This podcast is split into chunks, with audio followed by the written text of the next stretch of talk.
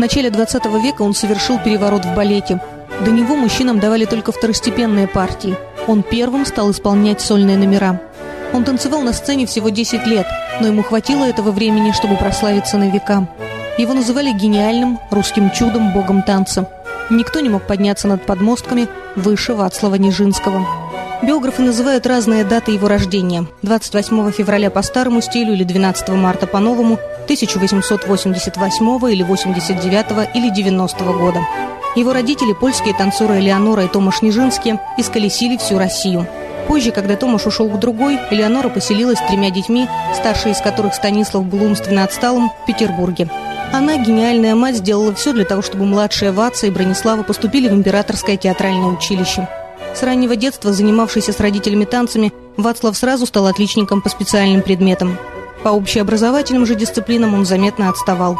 У него не было друзей, его не любили за одаренность, несообразительность, угрюмость, молчаливость. За раскосые глаза и большие скулы его прозвали «Япончиком». Весной тысяча девятьсот седьмого на выпускном вечере Нижинского, унаследовавшего от отца умение феноменально высоко прыгать, заметила прима-балерина Мариинского театра Матильда Кшесинская. Она поздравила Вацлава с удачным выступлением и заявила, что хотела бы видеть его своим партнером. Это означало, что Нижинского принимают в Мариинку на низкооплачиваемую должность артиста кардебалета, но фактически он будет солистом.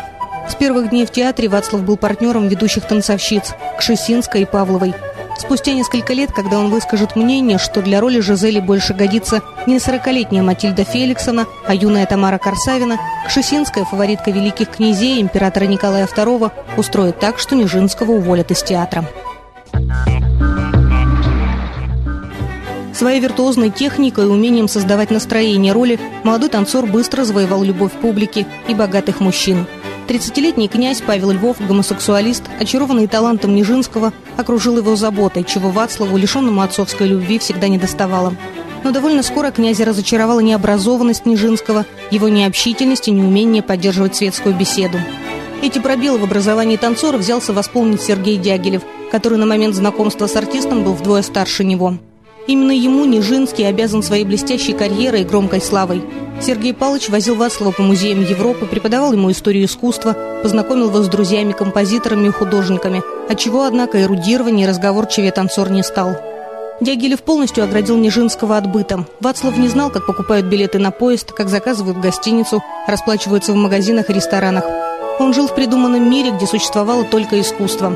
От вторжения реальности его надежно охранял слуга Дягилева Василий.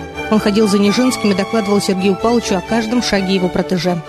Открыв в тысяча девятьсот девятом русские балетные сезоны в Европе, Дягилев сделал своего любимца их самой яркой звездой. А спустя два года подтолкнул Нижинского, которому было едва за двадцать, к мысли о собственных постановках. В течение последующих шести лет Вацлав создал четыре балета: «Послеполуденный отдых фавна», «Игры», «Весна священная» и «Тиль-Уленшпигель». Отбросив общепринятое понятие о танце и пластике, Нижинский ввел свои выразительные средства, которые позже назовут кубистическими. Двигающиеся, как на египетских фресках, фигуры, позы со вздернутыми вверх плечами, завернутые внутрь ноги, нелепые прыжки с тяжелыми приземлениями. Премьера каждого творения Нижинского сопровождалась бурным скандалом, и каждый из этих балетов был показан на сцене всего несколько раз. В тысяча девятьсот тринадцатом году Нижинский отправился в Америку с труппой, но без Дягилева. На пароходе он увлекся Рамолой Пульским. Однажды она, венгерская аристократка польского происхождения, увидела Вацлава на сцене и решила во что бы то ни стало познакомиться с ним. Для этого она стала заниматься балетом и добилась места в русской труппе. Во время поездки танцор сделал девушке предложение, сойдя на берег, они обвенчались. Позже Рамола родила Вацлаву двух дочерей. Узнав о браке Нижинского, Дягилев отправил ему телеграмму о том, что русский балет более не нуждается в его услугах. Последующие самостоятельные выступления Вацлава успеха не имели. В тысяча девятьсот семнадцатом он покинул сцену. Уже тогда появились первые признаки душевного разлада, которые в конце концов привели Нижинского в клинику для душевнобольных. восьмого апреля тысяча девятьсот пятидесятого года его не стало. В начале двадцатого века он сложил основы нового пластического языка, которым танцоры станут пользоваться лишь к концу века. Он изобрел и хотел запатентовать чернильную ручку, придумал устройство, которым сегодня отпугивают птиц на аэродромах. При жизни Вацлава Нижинского эти идеи считались бредом сумасшедшего.